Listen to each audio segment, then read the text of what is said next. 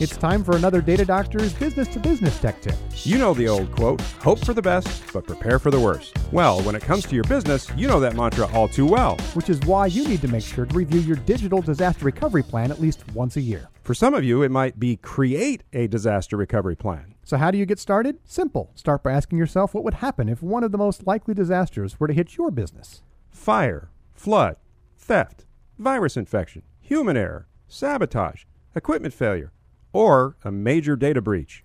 Most businesses do a great job of creating a backup process, but don't put a lot of effort into the actual steps required for the restoration process. It's like never having a fire drill in school and hoping everyone knows what to do when it does happen. The worst time ever to develop your disaster recovery plan is during a crisis, so consider this a wake up call and get it on your schedule today.